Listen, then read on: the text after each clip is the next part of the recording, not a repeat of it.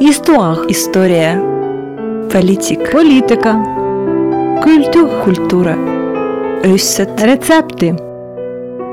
Акценти України. Акценти України. Акценти України. Акцент України. Accent d'Ukraine. Accent de Ukraine, Акцент d'Ukraine. Accent d'Ukraine. Un voyage au cœur du grenier de l'Europe. par le membre de Spodiva Ukraine, Angers. Tous les troisièmes jeudis du mois, 19h-20h, Ce sont les Ukrainiens qui prennent les micros dans les studios de Radio Campus Angers. de Radio Campus Angers. de Radio Campus Angers. Bonjour à toutes et à tous, bienvenue dans notre émission Accent d'Ukraine sur les ondes de Radio Campus. Aujourd'hui c'est la quatrième émission et c'est la veille d'un anniversaire particulier puisqu'il y a deux ans commençait la guerre. Pour en parler, écoutons des voix venues d'Ukraine, plus exactement celles des membres de l'association Spodiva Ukraine Angers, qui vont partager avec nous leurs sentiments, leurs souvenirs, leurs émotions et bien sûr ce que la guerre a changé dans leur vie. Nous les entendrons décrire la stupeur du premier jour de la guerre, les décisions prises dans l'urgence, la famille disloquée, le long parcours jusqu'à la France, comment la vie s'est mise en place ici et comment résonne cette guerre ici et là-bas. On est parti pour une heure ensemble, à l'écoute de leurs témoignages, dans Accent d'Ukraine sur les ondes de Radio Campus Angers.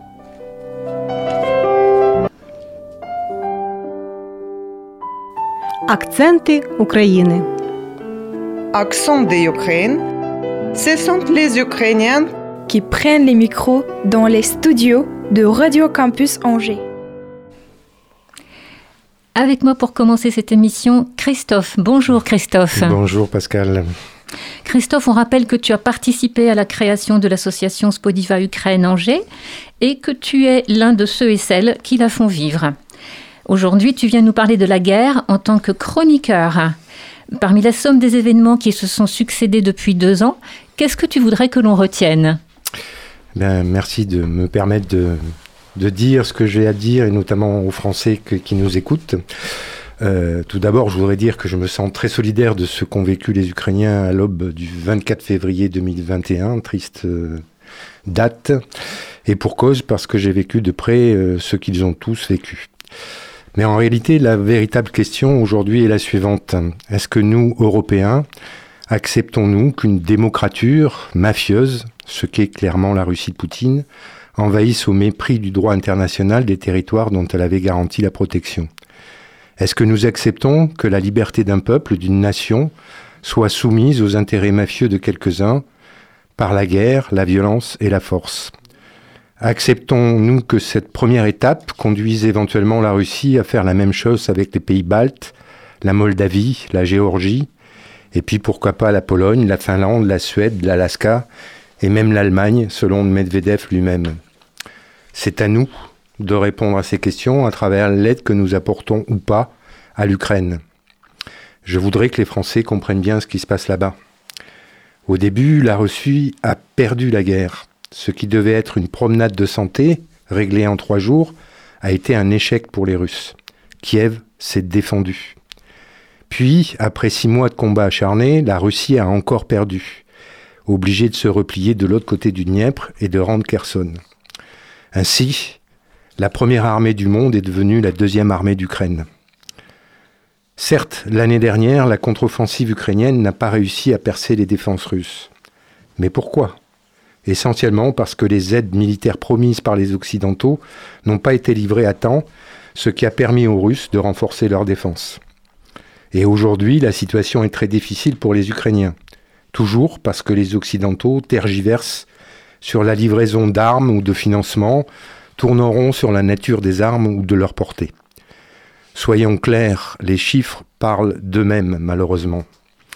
20 000 civils tués, 100 000 militaires ukrainiens tués, 200 000 militaires russes tués, 220 000 morts et sans doute trois fois plus de blessés. Ça fait 300 morts par jour en moyenne. 15 000 obus tombent chaque jour sur le sol ukrainien. 10 millions d'obus depuis deux ans. 32 850 tonnes d'explosifs. 8000 missiles russes ont été envoyés sur les villes ukrainiennes en deux ans. 11 par jour en moyenne, et tout sur des cibles civiles. Il faudra plus de 250 milliards d'euros au bas pour reconstruire ce qui a été détruit. Nous avons 5 millions de déplacés à l'intérieur de l'Ukraine, 8,5 millions de réfugiés à l'extérieur, en Europe, dont 65 000 réfugiés ukrainiens en France à ce jour. Des familles dévastées par la peur, la révolte, le deuil et le malheur de tout perdre. Alors, à la veille de ce triste anniversaire de deux ans d'agression russe contre l'Ukraine et les Ukrainiens, je ne formule qu'un souhait, que les Occidentaux, et les Français en particulier, prennent conscience des véritables enjeux pour nos enfants et fournissent toute l'aide nécessaire. Il faut des armes et du courage pour l'Ukraine. Un grand merci à toi Christophe. On se dit à très bientôt puisqu'on se retrouve de nouveau dans ce studio, toi et les Ukrainiens et Ukrainiennes de Spodiva Ukraine-Angers, pour le prochain épisode de notre émission Accent d'Ukraine. On écoute à présent Adrien pour notre séquence habituelle consacrée au FLE, français langue étrangère, l'une des activités que Spodiva défend et développe. Bonjour Pascal, je suis ravi de te donner la réplique ce soir. Bonjour à tous, c'est Adrien de l'association Spodiva Ukraine-Angers sur l'antenne de Radio Campus. Alors avant d'attaquer le vif du sujet de ce soir, nous ouvrons une parenthèse donc FLE, français langue étrangère. Aujourd'hui, rangez les cahiers. Dans l'émission de ce soir, il est question de témoignages. Et nous allons donc tout de suite demander à deux jeunes Ukrainiennes, Anastasia, qui est au collège, et Tetiana, qui est à l'université, leur expérience avec l'apprentissage de la langue de Molière. Donc euh, pour récapituler rapidement, ça fait, euh, ça fait à peu près deux, ça fait donc deux ans que vous êtes là, euh, plus ou moins deux ans que vous êtes là en France, donc à Angers, que vous êtes là, que vous apprenez le français donc depuis le jour de votre arrivée. la première question que j'ai envie de vous poser, c'est selon vous, du premier jour où vous avez commencé à apprendre le français, qu'est-ce qui a été le plus difficile? Tetiana Pour moi, c'est plutôt des articles parce que chaque fois je vais à la boulangerie, moi je réfléchissais une baguette ou un baguette. et je tombe chaque fois à ça. Donc c'est les articles. Les articles Oui. Et pour toi, Anastasia Euh, bah, moi, quand, j'ai, quand je suis arrivée en France, euh, j'ai parti au collège, donc euh, euh, je comprenais vraiment rien. Donc euh, pour moi, c'est tout. Tout. Tout était difficile vraiment pour comprendre. J'ai compris que euh, bonjour, euh, ça va et c'est tout. Et après, les, les élèves m'ont demandé plein de choses qui j'avais pas compris. Voilà. Hmm. Donc ouais, c'était vraiment tes premiers pas euh, Oui. dans la langue qui Oui, étaient oui, vraiment difficiles et j'imagine assez stressants. Oui. Euh, Il y a le français donc euh, académique et le français parlé. Euh, vous, vous avez commencé, j'imagine, par prendre des cours de français, euh, des cours en salle de classe, donc ce qu'on appelle le français académique. Selon vous, de votre expérience, de votre vécu, est-ce qu'il y a une grosse différence entre le français qu'on apprend en salle de classe et le français qu'on parle en France? Oui, bah, je pense que oui, parce que euh, ah, moi, je parle en français avec euh, bah, mes copines, et c'est c'est pas genre le français qui est trop beau. et le français euh, à l'école, il est, il est bien euh, gentil, il est bien beau, donc euh, c'est un peu différent quand même. D'accord. Et pour toi, Tetiana? Euh, par exemple, les gens, euh, les Français, euh, ils toujours disent je suis, euh, autant que je suis, comme ça. Hmm. Ouais, ce, ce genre de. ce qu'on appelle des apocopes, Oui. si je ne me trompe pas. Une autre question qui m'intéresse beaucoup. Toujours dans votre vécu en France, dans les situations que vous rencontrez face à des Français, des personnes francophones, quand vous ne savez pas quoi dire, quand vous ne savez pas comment dire ce que vous avez à dire, que vous avez quelque chose à demander, mais vous n'avez pas les mots, quelle est votre stratégie pour passer, pour contourner en fait les, absences que vous avez? Euh, moi, euh, comme je suis à l'école, j'ai pas le droit de prendre le téléphone, donc euh, c'est plus difficile. Euh, la première chose, c'est de essayer dire en anglais, même si je parle pas anglais. Le deuxième chose, euh, la deuxième chose, euh, c'est de montrer avec les mains, montrer avec son corps euh, et expliquer avec les mains. Et le troisième chose, c'est le traduction, mais sauf que, comme j'avais dit, je, suis, à- je suis à l'école, donc j'ai pas le droit de prendre téléphone. Hum, tu peux pas utiliser l'application Google Oui. Translate pour, pour traduire ce que tu as besoin de dire ou ce Oui, qu'on oui, essaye de te dire. Oui, j'imagine. c'est ça. Et pour toi, Tétiana, Et comment, pour moi, comment tu fais? c'est juste la même, euh, parce que moi, je parle couramment l'anglais, et chaque fois, euh, je pose la question. Et donc, est-ce que tu parles anglais S'il te plaît, s'il te plaît, juste essaye Mais la réponse, c'est toujours euh, non, non, non, non, non, non, moi, oh mon Dieu On va avoir euh, le silence après C'est ça Eh ben, écoute, ça, ça te fait pratiquer comme ça. C'est la langue vivante, hein, comme, on, comme on dit. Donc c'est très bien.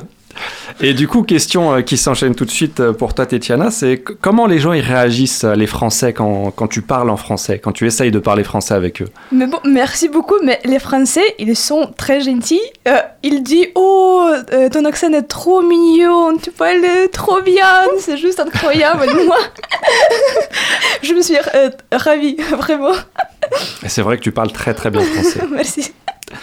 Et pour toi, Anastasia, comment les gens réagissent quand ils t'entendent parler français? Euh, bah, les gens françaises me disent que j'ai pas d'accent. Donc, euh, pour moi, c'est trop gentil. Parce que je trouve que, comme je suis ukrainienne, il n'y a pas tout le monde qui peut parler comme moi. Euh, oui, je trouve que les Ukrainiens aussi, c'est bien qu'elles parlent, elles essayent d'apprendre. En plus, pour les vieux, c'est trop difficile d'apprendre. Donc, la même chose, il dit que ton accent, il est trop mignon. Ou il dit, ah, ton accent, il est incroyable. Ou parfois, à l'école aussi, ils me disent euh, Mais je comprends pas, en fait, euh, ton accent, il est bien française, mais tes petites euh, fautes octographes, ils sont un petit peu bizarres. Donc j'ai dit que je suis ukrainienne. Ils ont dit Ah bah, je vais pas comprendre comme ça. Donc voilà, c'est ça. bah, C'est vrai que moi, je t'écoute parler, euh, je- j'entends pas d'accent en fait. hein. Merci. Très, très clairement, ouais, c'est. C'est c'est incroyable, hein, comme tu disais, c'est vraiment un, un superbe effort. Bravo les filles hein, Merci. pour Merci. euh, votre participation. C'était entièrement improvisé. Elles n'avaient pas préparé leur texte. Bravo à elles. Merci. Merci. Акценти України. Accent de Ukraine, ce sont les Ukrainiens qui prennent les micros dans les studios de Radio Campus Angers.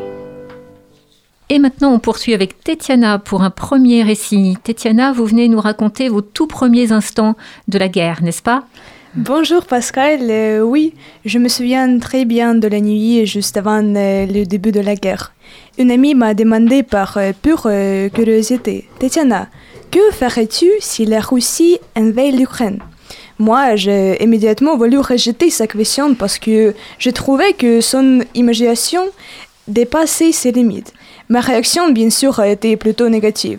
Comment pouvait-elle parler de ce genre de choses qui n'arriveraient jamais dans ma vie, dans la vie de tous les Ukrainiennes J'ai accroché et puis je me suis endormie. Il ne faut pas croire aux signes, mais le lendemain, on avait un test d'anglais et je n'ai pas même euh, révisé car euh, j'étais sûre que nous aurions pas cours. Mais je ne sais pas pourquoi. Le lendemain, le 24 janvier 2022, à Kiev, capitale de l'Ukraine. Je me réveille à 5 heures du matin avec l'impression que quelque chose d'horrible se passe. Je ne suis pas du genre euh, lève-tôt d'habitude et j'ai tout de suite trouvé ça bizarre. La seconde suivante, euh, j'entends un son très fort et sourd. Tout dans ma chambre se met à vibrer. Mon esprit n'accepte pas euh, le fait que la Russie nous bombarde. Je suis sortie de ma chambre et j'ai vu une lumière dans, la chambre de mes parents. Ils étaient réveillés et je n'oublierai jamais la façon dont nous nous sommes regardés. C'était même, euh, c'était même pas de la peur, mais un choc. Il n'y a pas d'émotion à ce moment-là. Tu veux juste survivre. C'est vrai que on ne valorise jamais autant sa vie qu'au moment où on peut la per- perdre. Après, je regarde les messages de mes amis. Ils demandent tout si on attend les bombes et la réponse est oui. En ce moment-là, j'ai réalisé que ce n'est pas une illusion, c'était la réalité. La Russie a commencé sa guerre terroriste. Merci Tétania d'être venue nous dire d'une manière très personnelle comment vous avez vécu ces moments. Mais je crois que vous voulez ajouter quelque chose. Oui, merci beaucoup. Je tiens à exprimer ma gratitude aux Français qui m'ont aidé, moi et ma famille, tout au long de ces années en France. Il a eu une famille française euh, qui euh, nous ont gentiment accueillis dans leur maison, puis euh, tous les paroissiens de l'église Sainte-Bernadette et de la paroisse orthodoxe de l'Angers, qui, qui ont fait preuve d'une générosité sans limite, qui nous ont trouvé un foyer avec qui nos rencontres étaient très joyeuses. J'ai été inscrite euh, au programme de bachelor à l'Université catholique de l'Ouest où j'ai rencontré Emma. Euh, c'est une fille cool euh, aux yeux brillants. Elle et sa formidable famille nous ont aidé, mon frère, ma mère et moi, à sourire et à découvrir des paysages français extrêmement beaux et des lieux que je n'oublierai jamais. J'adresse aussi mes remercie aux personnes qui vous pouvez attendre euh, lors de nos, nos, émissions radio. Ce sont Adrien, Pascal et Marc. Merci. Pour ce qui me concerne, je préfère mettre en avant vos traits de caractère à vous, Ukrainiens et Ukrainiennes. Mais j'en dirai davantage à la fin de notre émission.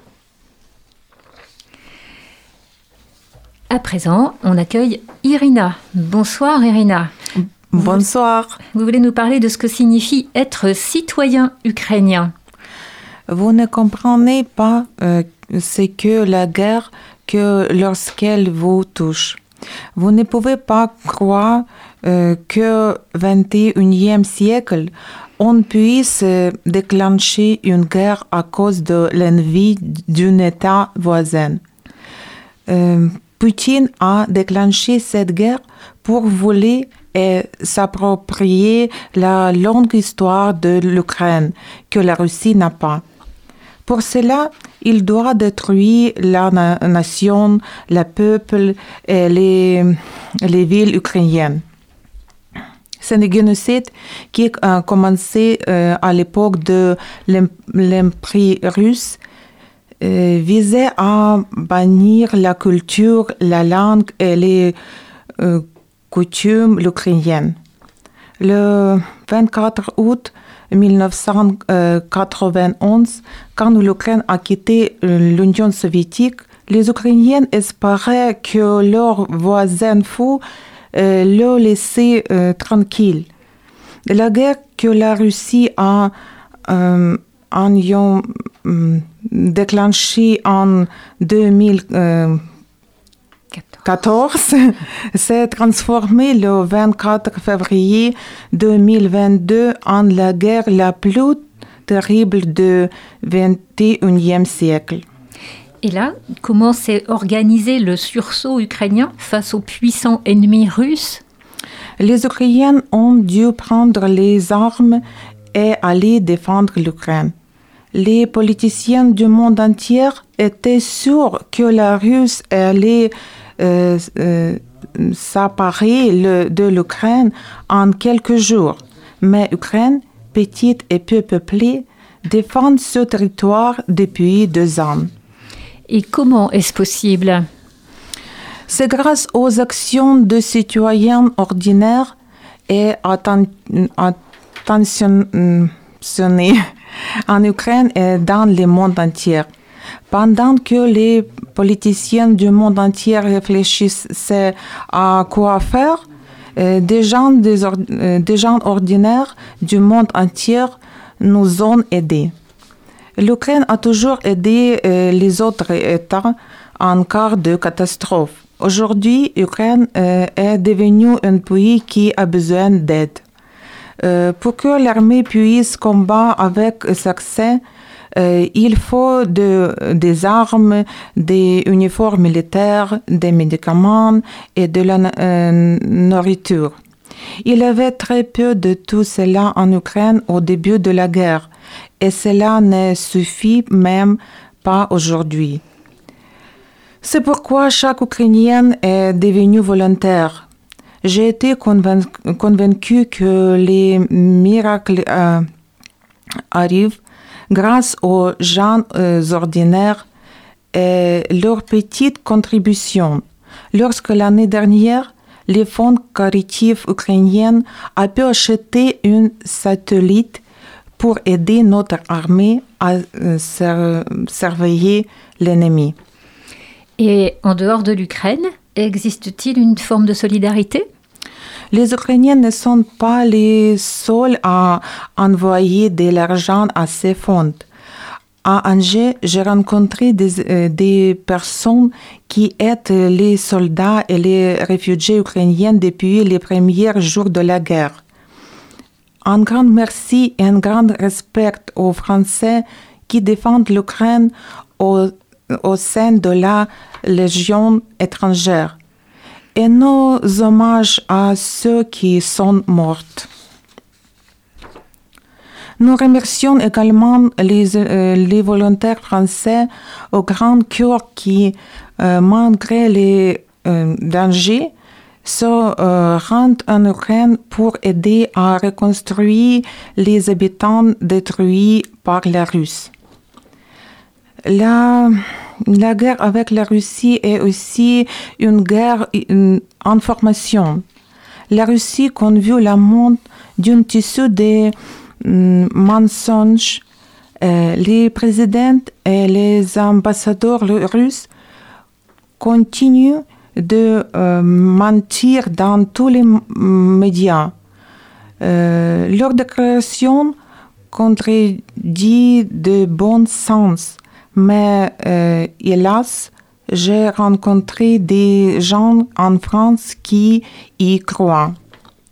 Nous sommes reconnaissants envers, envers les personnes de Radio Campus et tous ceux qui nous, nous aident à créer nos programmes sur l'Ukraine. Chaque petite contribution de chacun mène à une grande victoire. Merci Irina pour ces derniers mots qui nous redonnent espoir et confiance. À présent, on écoute Alexandre qui va nous dire par quelles étapes il est passé depuis son arrivée en France. Bonjour Alexandre. Bonjour Pascal, bonjour à tous. Ce soir, je vais vous raconter mon séjour en France. Le voyage depuis ma ville n'a pas été facile. On hésitait à partir en raison de la menace de bombardement et du manque de carburant dans les stations-service. Même après avoir quitté le territoire euh, ukrain- ukrainien, euh, il nous restait un long voyage en bus à faire. Dès que je suis arrivé en France, tout était inconnu et différent pour moi. Pourtant, j'ai beaucoup voyagé en Europe. Je devais même visiter la France en tant que touriste en 2020, mais ça a été annulé à cause de la pandémie de coronavirus, ma- malheureusement. Et maintenant, qu'est-ce que représente la France désormais pour vous? Euh, je n'aurais jamais imaginé qu'un pays aussi longtemps deviendrait mon nouveau chez moi, que je me retrouverais euh, dans, dans une société complètement nouvelle. Surtout que, après avoir visité la majeure partie de l'Europe, je suis toujours revenu en Ukraine, avec le sentiment qu'il n'y a pas de meilleur endroit chez soi. Et là, euh, la guerre a tout changé et en l'espace d'un mois, je me suis retrouvé en France, dans une classe de lycée. N'ayant euh, jamais étudié le français auparavant, j'ai donc commencé par, par parler anglais, même, si ce n'était pas facile parce que je ne l'utilisais pratiquement jamais au quotidien. Mon gazon est devenu mon nouveau lycée et, je leur euh, suis très reconnaissant euh, pour leur accueillir chaleureux que je ne oublierai jamais. Malgré les barrières euh, de la langue, j'ai été impressionné par euh, gentillesse des gens. Beaucoup d'entre eux voulaient m'aider. Certains ont me donné des conseils, d'autres euh, en euh, hébergeant, d'autres euh, en me remontant de morale, d'autres encore en m'apprenant le français. Et justement, la question de la langue française à laquelle on est sensible ici chez Radio Campus et Spodiva, comment l'avez-vous résolue? Au début, j'ai immédiatement commencé à étudier le français de manière intensive. J'ai même joué un rôle dans une pièce de théâtre. Ça ne s'est pas, très bien passé en raison de mon manque de connaissance de la langue. Mais ce fut euh, une expérience vraiment intéressante et de bons souvenirs. Euh, depuis que je suis en France, j'ai pu voir le sien. J'ai aussi pu visiter les petites villes autour d'Angers, Nantes, Paris et Le Mans, où j'ai eu de nombreux dîners avec des Français. Je me suis ainsi familiarisé avec les traditions d'un pays nouveau pour moi, et je comprends que ce n'est que 1% de tout ce qu'il y a de beau dans ce pays. Je suis très reconnaissant aux personnes qui, qui ont euh, tout à fait pour, euh, tout fait pour euh, que je ne me sente pas isolé ici. malheureusement, je ne peux pas profiter pleinement de cette beauté. Ce que se passait dans mon pays et l'anxiété pour ma famille ne quitte jamais mon esprit. Merci Alexandre. Nous avons une pensée très solidaire pour le peuple ukrainien qui continue de se battre malgré le temps long et malgré les blessures de toutes sortes que lui inflige cette guerre. Merci. Tetiana, vous êtes de retour avec une chanson. C'est l'occasion pour nous d'embrasser Paulina qui a entièrement composé le programme musical de cette émission Accent d'Ukraine. Rebonjour Pascal, oui, nous allons écouter la chanson Chute hymne de Skovka. Le titre signifie en français presque un hymne. Un ami proche de l'interprète est mort pendant la guerre. Cette chanson est à sa mémoire. La chanson parle de chaque vie qui, qui a souffert et du fait qu'il y aura certains mots de représailles.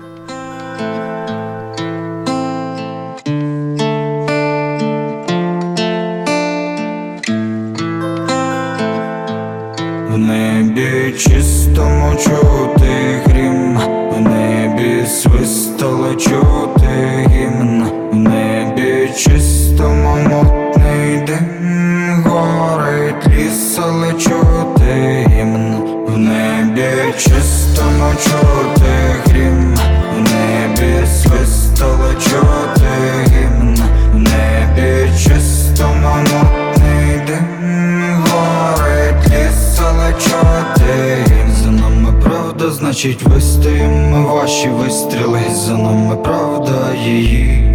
Ніяк не пристрелить за нами правда, значить визволим село, ми за селом, за нами правда, значить ми з долин повиганяєм зло. Ну а поки будем бить вас за Азов Буч, за Дні, за Дніпро і Круч, за Ірпінь, який ти муч, за Ла- зелений квітучий, за Херсон землю родючу, за, До- за Донбас получ, за Чернігів неминуч, за, лі, за ліси дрімучі. За Хмельницького Богдана, за, Фра, за Франка Івана, і за Суми, і за храми, ЗСУ прийде за вами, і за ночі, і за рани, за кожен тривожний ранок, за Харків і тюльпани, за, за Одесу, маму. Черкаси, Тернопіль і Кривий Ріг, за Запоріжжя і Житомир, і за Крим забуться гріх.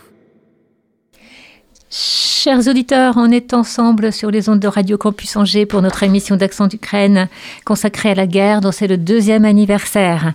On poursuit avec Anastasia qui vient nous raconter les tout premiers moments de cette guerre. Rebonjour Anastasia. Euh, salut à tous, c'est Anastasia et aujourd'hui je vais vous raconter mon histoire depuis le début de la guerre en Ukraine. Le premier jour de guerre a commencé vers 9h du matin. Cette nuit-là, j'avais rêvé que c'était la guerre. Et au moment où je me suis réveillée, ma mère était dans ma chambre en train de faire le ménage. Quand je l'ai vue, j'ai immédiatement raconté mon rêve. La réponse de ma mère m'a choquée. Je ne pouvais pas croire que j'étais éveillée. Je croyais que j'étais encore de mon rêve, parce que ma mère a dit que la guerre avait commencé. Cette phrase m'a fait peur. J'étais bouleversée.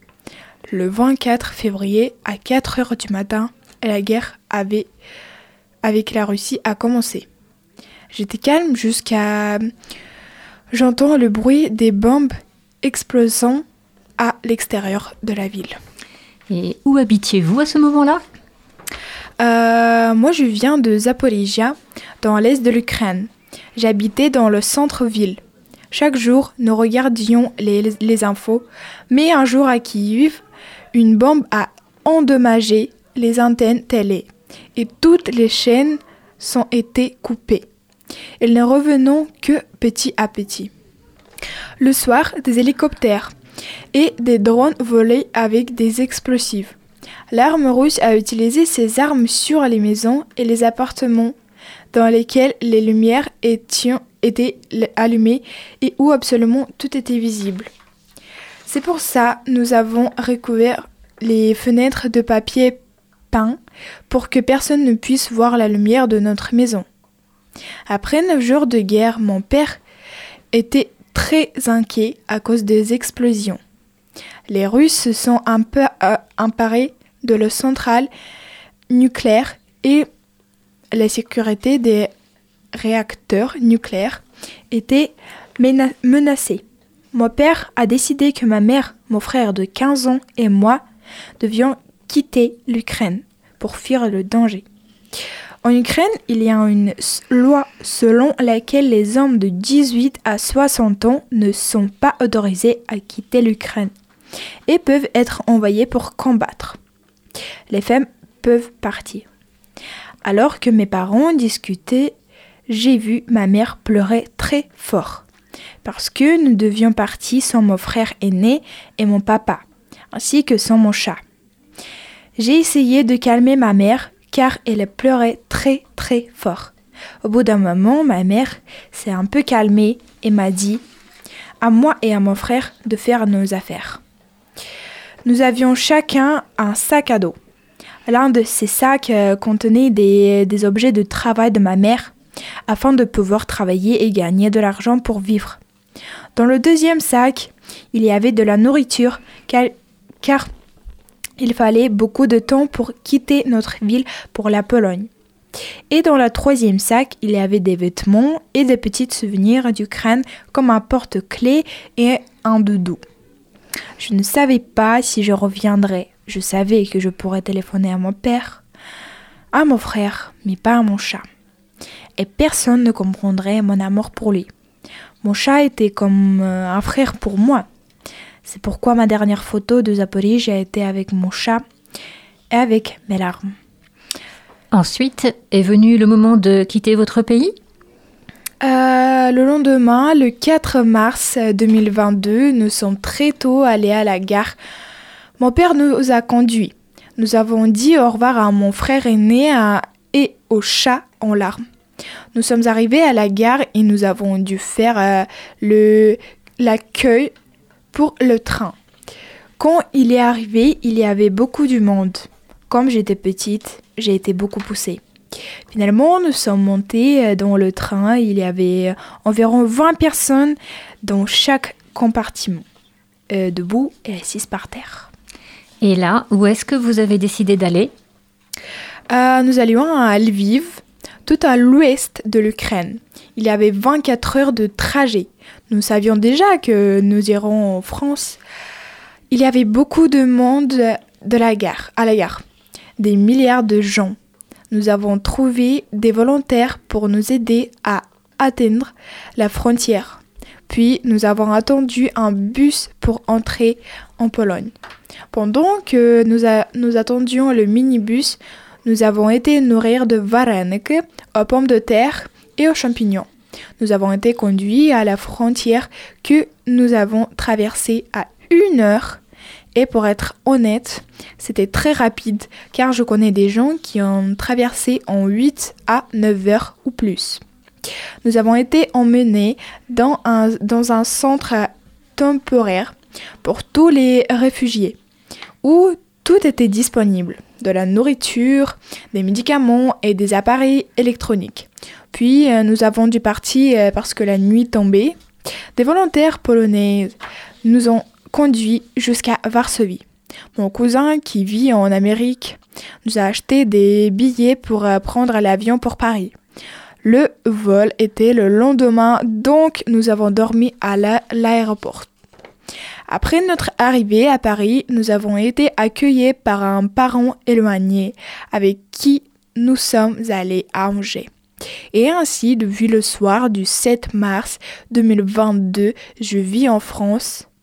Cela fait presque deux ans. Lorsque nous sommes arrivés chez ce parent à Angers, nous nous sommes immédiatement couchés après trois jours très difficiles. Et c'est tout. Je vous souhaite à tous une bonne journée. Merci Anastasia. On n'oublie pas tous les hommes ukrainiens mobilisés, les combattants blessés, ceux qui sont déjà tombés pour sauver la liberté et l'honneur de votre pays. Vous êtes toujours sur les ondes de Radio Campus Angers dans votre émission Accent d'Ukraine et j'ai le plaisir d'accueillir à présent Katerina qui va nous parler de l'éruption de la guerre dans la vie de sa famille. On vous écoute Katerina. Bonsoir à tous. Euh, avant le 24, euh, 24 février euh, 2022, les Ukrainiens avaient euh, une vie normale.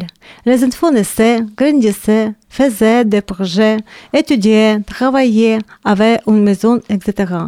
Le 20, 23 février, j'étais dans l'hôpital à Kiev. À 5 heures du matin, une explosion a retenti. Les patients euh, et le personnel médical se sont levés pour essayer de comprendre. Tout le monde téléphonait. Ma fille et ma petite-fille habitaient euh, ma maison dans le village à 100 km de Kiev. Euh, je les pensais euh, sécurité. Mais à cette heure, ma fille m'appelle pour me dire euh, que des roquettes avaient aussi explosé à 10 km. Je pensais, la Russie bombardait tous les pays. J'ai décidé de euh, rentrer chez moi. Et comment ça se passait dans la ville de Kiev à ce moment-là? Euh, beaucoup de voitures ont euh, voulu quitter Kiev, euh, provoquant d'énormes bouchons. Beaucoup d'autres personnes ont marché vers le métro, parfois sur des kilomètres, très calmement, certains avec leurs animaux de compagnie. Euh, beaucoup d'hommes avec des sacs à dos arrivaient au commissariat militaire pour s'engager dans la défense euh, de notre pays. Euh, les gens saluaient deux militaires des véhicules blindés qui roulaient vers le violon combat de la Biélorussie. Ensuite, j'ai rejoint mon village et ma maison. Et dans un moment comme ça, à quoi vous pensiez en premier? Euh, J'appelais euh, des amis, euh, des parents pour savoir s'il euh, c'était sécurité. Je voulais crier un monde entier qui s'est passé. J'ai appelé ma tante qui vit en Russie, près de la frontière avec l'Ukraine. Savez-vous que la Russie a déclenché une grande guerre contre l'Ukraine? Elle a dit, ce n'est pas la Russie qui attaque, ce sont les Ukrainiens qui s'est tiré dessus. Elle répétait des phrases euh, de propagande russe à la télévision. Comment euh, peut-on croire la télévision et non pas croire les gens euh, qui vivent et voient la réalité? À partir de là, comment est-ce que la vie s'est organisée alors? Le 25 février, nous sommes descendus euh, nous cacher dans euh, la cave près de la maison euh, de ma mère. Nous avons dit à mon petit-fille de 12 ans que c'était un jour. Notre vie paisible était terminée. Aussitôt, mon frère, comme la plupart des hommes, s'est engagé dans l'armée pour défendre son pays.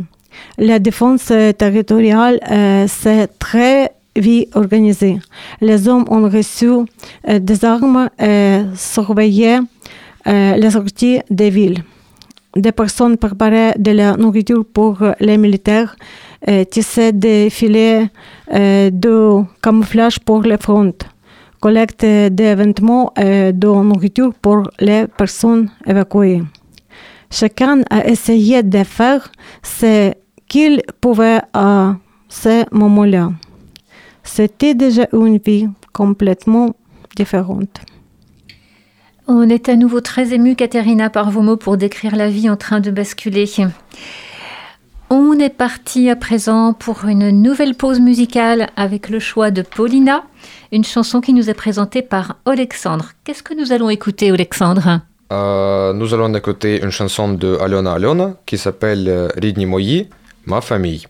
Cette chanson parlait euh, du fait que l'on aimerait se réunir à table avec sa famille, comme avant, et s'imprégner d'une atmosphère joyeuse, sans penser aux morts et aux disparus.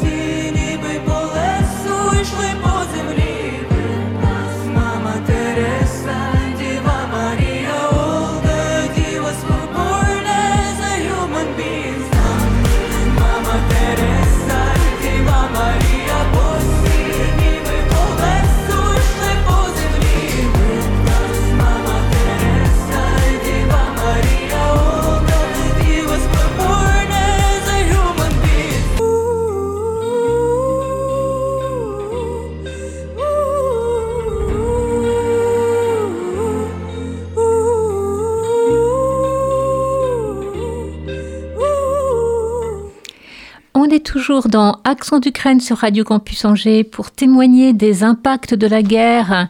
Anna nous rejoint. Bonjour Anna. Bonjour. Euh, Aujourd'hui, le sujet de, notre émission est très difficile pour nous tous. Mais nous ne pourrons pas euh, rester silence euh, face à la guerre. La guerre continue et des gens souffrent et meurent chaque jour. Alors vous-même Anna, comment est-ce que la guerre a changé votre vie Quand je vivais euh, en Ukraine, euh, j'avais une vie tranquille. Euh, je travaillais, dans un salon de beauté. J'adorais vraiment mon travail. J'avais un nombreux clients et un large ce- cercle d'amis. Je parlais euh, récemment avec euh, une cliente et elle m'a raconté euh, une histoire euh, qui m'a fait pleurer. En 2022, l'ami de son fils a été capturé hum, par les Russes récemment. Il y a eu un, un échange hum, de prisonnières et ce garçon a eu hum, la chance de pouvoir rentrer chez lui. Mais ma cliente bénévole euh, dans un hôpital militaire et hum, aussi euh, en- entendu un soldat blessé euh, raconter les, les subis hum, par les prisonnières ukrainiennes. Euh, J'en ai pleuré. Et un, un an et demi de souffrance. Il était constamment euh, transporté d'une base à une base à une autre euh, tous les deux trois semaines. Chaque jour, au lieu euh, de faire de l'exercice et de prendre le petit déjeuner, il, il était battu. Ils étaient nourris une fois par jour avec quelque chose de non com- comestible, du porridge euh, avec de l'eau, un morceau de pain moisi et de l'eau. Et tout ça pendant un, an et demi. Euh, le torture, la torture et les abus étaient hum, presque quotidi- quotidiens et puis accompagnent euh, de cynisme et d'une extrême, euh, cruauté. Euh, ce soldat est revenu com- euh, complètement différent.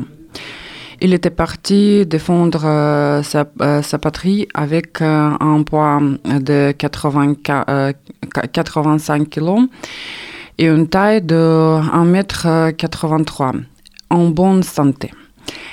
Et il est revenu avec un poids de 60 kg. Des fractures multiples, euh, mal soignées, euh, tous les corps meurtris euh, par des ci- cicatrices. Et il est impossible d'imaginer ce que peut, peut arriver euh, à l'état men- mental d'une personne après de te- tels tourments. Vous, Anna, il y a un message que vous voudriez transmettre à nos auditeurs? Le peuple ukrainien tout entier euh, nous souhaite euh, qu'une euh, seule chose, euh, que la guerre prenne fin et qu'elle euh, cesse euh, de, de détruire euh, des innocences. Euh, la politique met en jeu des vies, euh, vies, vies humaines. Vies humaines. Euh, C'est incompréhensible. In- incompréhensible pardon. La population de la planète dispose euh, de toutes euh, les ressources euh, pour vivre en paix et s'entraider. Mais l'on veut détruire. J'engage les gens à ouvrir leur cœur et unir leurs forces et à faire preuve de gentillesse envers les autres. Le bien triomphe toujours du mal. Merci pour ce message d'ouverture et de détermination à rompre la spirale de la guerre. Merci beaucoup, Anna, pour ces mots forts. Merci. On retrouve de nouveau Tetiana pour une nouvelle pause musicale, un retour sur le passé, empreint de tristesse, à travers une chanson toujours choisie par Paulina et que tu nous présentes, Tetiana? Oui, et maintenant nous allons écouter un morceau de Cola qui euh, s'appelle Bila Serce, près du cœur en français. La chanson parle d'une fille qui a accompagné son homme lorsqu'il était parti à la guerre. Elle se remémore euh, les moments où tout était différent. Il était un couple ami, mais à ce moment-là, il ne pensait pas au fait qu'ils étaient simplement heureux.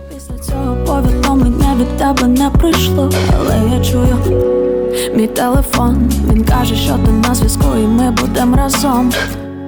Я тебе ношу в кишені біля серця, бо лише з тобою воно б'ється, поки ти в кишені біля серця, я жива, я, я жива. Я тебе ношу в кишені біля серця, бо лише з тобою воно б'ється, поки ти в кишені біля серця, я жива, я, я жива.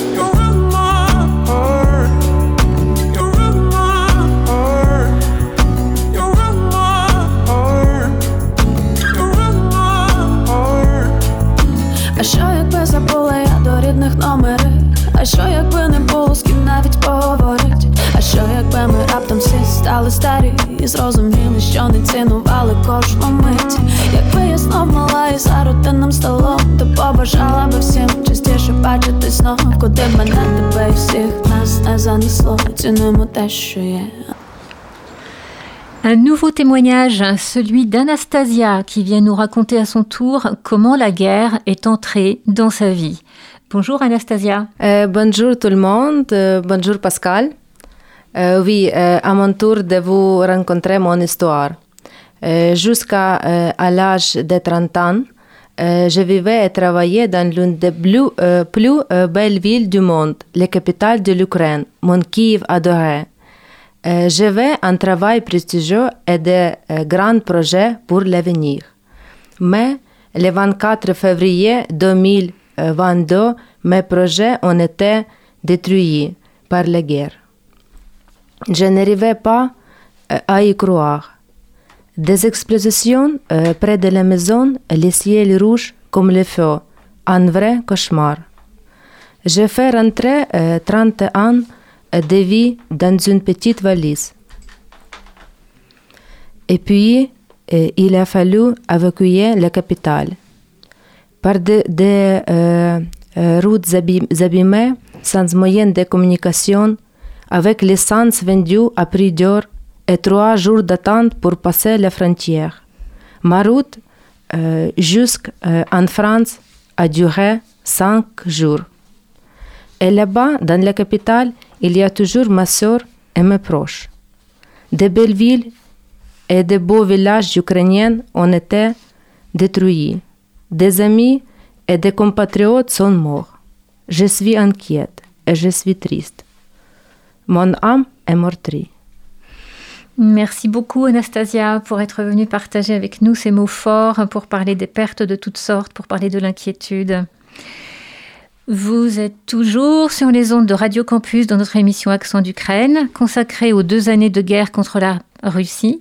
Et la parole est cette fois-ci à Olga. Olga, au premier jour de la guerre, vous étiez déjà en France, n'est-ce pas?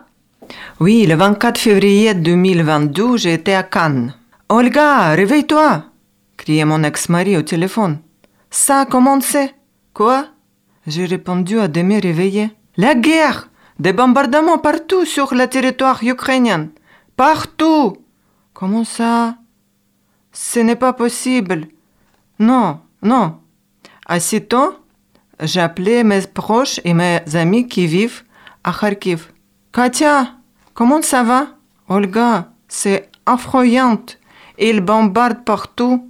Je ne comprends pas ce qui s'est passé, où aller ou quoi faire. J'ai écrit à mes anciens camarades de classe. Les filles, vous allez bien?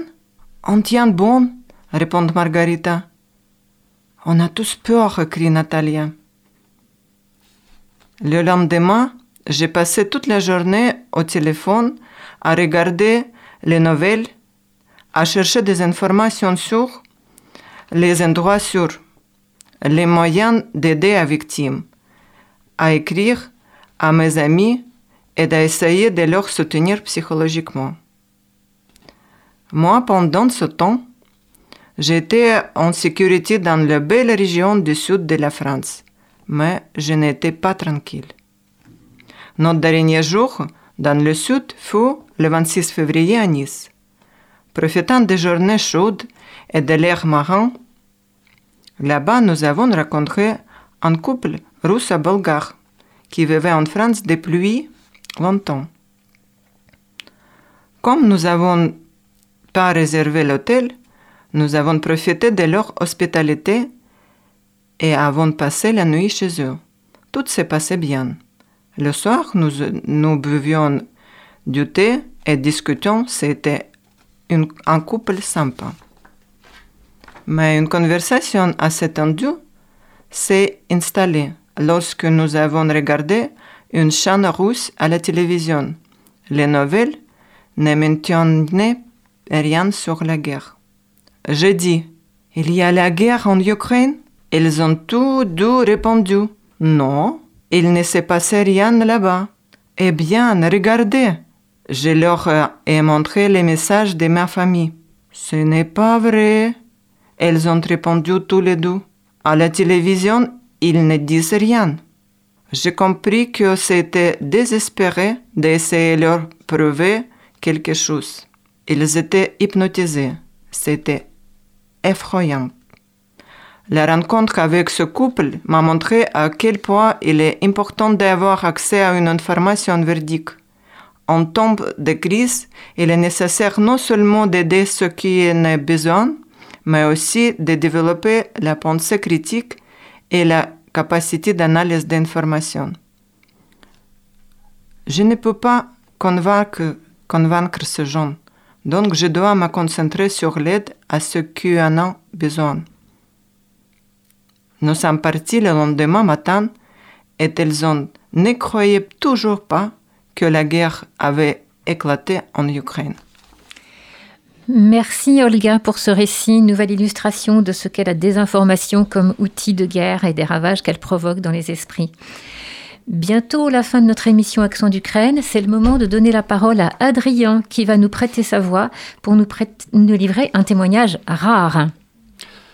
Rebonjour Pascal, bonjour à tous nos auditeurs. À quoi ressemble une journée normale à Kiev en février 2024 Nous avons le privilège ce soir de pouvoir vous présenter un extrait d'une chronique rédigée spécialement pour Accent d'Ukraine, Mon quotidien à Kiev, par Natalia Mazina, journaliste à Kiev pour le média Hromadske. Deux fois par semaine, ma matinée dans la capitale de l'Ukraine débute par un cours de yoga. Aujourd'hui, juste après, je reçois un coup de téléphone de ma fille. Est-ce que tout va bien? J'ai lu que Kiev a été bombardé cette nuit et que des débris avaient atterri dans le quartier. Je lui réponds Ça va. On était dans la salle de bain quand la sirène a retenti. Effectivement, on voyait de la fumée noire par la fenêtre. Ils disent aux nouvelles que c'est un parking qui a pris feu. Mon mari et moi n'allons pas dans les refuges lorsque les sirènes sonnent. Il faudrait courir un bon bout de temps pour atteindre un bon abri. Dans notre vieil immeuble, il n'y en a pas. S'il faut attendre à la cave que le plafond s'effondre sur nos têtes, je préfère encore que ça m'arrive chez moi. Récemment, j'ai accepté l'idée qu'une bombe russe puisse me tomber dessus alors que je suis nu ou en sous-vêtements. J'avais pris l'habitude de m'appuyer rapidement, puis j'ai écrit un article sur une femme maître chien qui recherche les victimes sous les décombres des immeubles. Ils sont déchiquetés en dizaines de morceaux, parfois plus. Le corps se désintègre en, en atomes. Alors, qu'est-ce que ça peut faire que je sois habillé ou pas? Ma journée de travail commence par une réunion avec les rédacteurs en chef et les autres journalistes. Je dis Voilà, je viens de finir un article sur des sœurs jumelles qui s'occupent de tombes de soldats dans un cimetière militaire depuis la mort de leur frère aîné à la guerre. Ensuite, je vais écrire sur un vétéran de 51 ans qui, après avoir été blessé et amputé d'une jambe, s'est rétabli et a repris le travail pour entraîner les enfants à la gymnastique. Ce sujet me plaît. Il n'y est pas question de mort, mais de progrès, de guérison et de vivre. En tant que journaliste, nous recherchons des histoires marquantes. Je vais bientôt parler d'une mère dont le fils, pilote, est mort deux semaines après le début de la Grande Guerre. Dès le premier jour, il a battu six avions ennemis. Les journalistes étrangers l'ont surnommé le fantôme de Kiev. Et avec l'argent que sa mère a reçu de l'État après sa mort, elle a construit un centre de rééducation pour les blessés. J'ai déjà rencontré cette femme. J'ai une grande compassion pour les héros comme elle et son fils. Je pleure souvent avec eux. Mon éditeur dit que c'est une bonne méthode, que je suis authentique. Je ne peux pas faire autrement. Je ne peux pas laisser ces histoires me traverser sans y réagir. Je fais une pause dans mon travail, je regarde une vidéo. 207 défenseurs ukrainiens sont revenus de captivité. Certains d'entre eux étaient enfermés depuis près de deux ans. On voit des visages épuisés mais, mais joyeux. Un soldat tombe à plat ventre sur sa terre natale, recouverte de gel. Il l'embrasse. Je sanglote. C'est de plus en plus difficile à regarder. Des téléphones sont distribués aux anciens prisonniers de guerre. Salut maman, j'ai été libéré, je suis rentré en Ukraine. Mon chéri, mon fils, je le savais. Je n'ai pas cessé d'y croire, j'attendais. Les soldats pleurent d'émotion, leurs proches aussi. Les spectateurs aussi. À ce moment-là, un sentiment d'union anime tous les Ukrainiens. Le soir venu, je fonce au supermarché. Je n'ai plus de café. Et la sirène de la ville retentit. C'est un son tellement désagréable qu'on on ne peut pas s'y habituer. Et le magasin ferme. Je rentre chez moi. Si la sirène s'arrête avant la nuit, j'irai peut-être au cinéma. Merci à tous, chers auditeurs, pour votre écoute. Nous remercions aussi Véronika Kovalova, professeure de français au dessin en Ukraine, pour sa participation à la traduction du texte. Vous pouvez retrouver la version intégrale de cette chronique exclusive dans le sous-marin du jeudi 22 février sur radiocampusangers.com. À très bientôt. Notre émission Accent d'Ukraine touche à sa fin et tous ici, avec l'équipe de Radio Campus Angers et de Spodiva Ukraine Angers, nous sommes tous profondément émus par euh, les témoignages entendus. Merci beaucoup vraiment à vous de nous avoir ouvert votre cœur. À présent, on sait beaucoup mieux ce qu'a été votre chemin depuis l'Ukraine jusqu'ici, les choix que vous avez dû faire, et puis on a pu découvrir encore davantage l'âme du peuple ukrainien. Je crois que nous ici en France, nous avons des leçons à prendre avec vous. C'est vous qui nous à partager. C'est vous qui savez prendre des initiatives. C'est vous qui faites preuve d'une incroyable imagination pour trouver des solutions. C'est vous qui nous apprenez, à nous, les Français, à apprécier la valeur des choses. Avec grand plaisir, on poursuivra l'aventure ensemble. On continuera d'évoquer la culture, l'histoire, les arts, entre autres, de l'Ukraine. Chers auditeurs, on vous dit à bientôt à l'écoute de notre prochaine émission Accent d'Ukraine, toujours sur les ondes de Radio Campus Angers. Bonne journée à vous.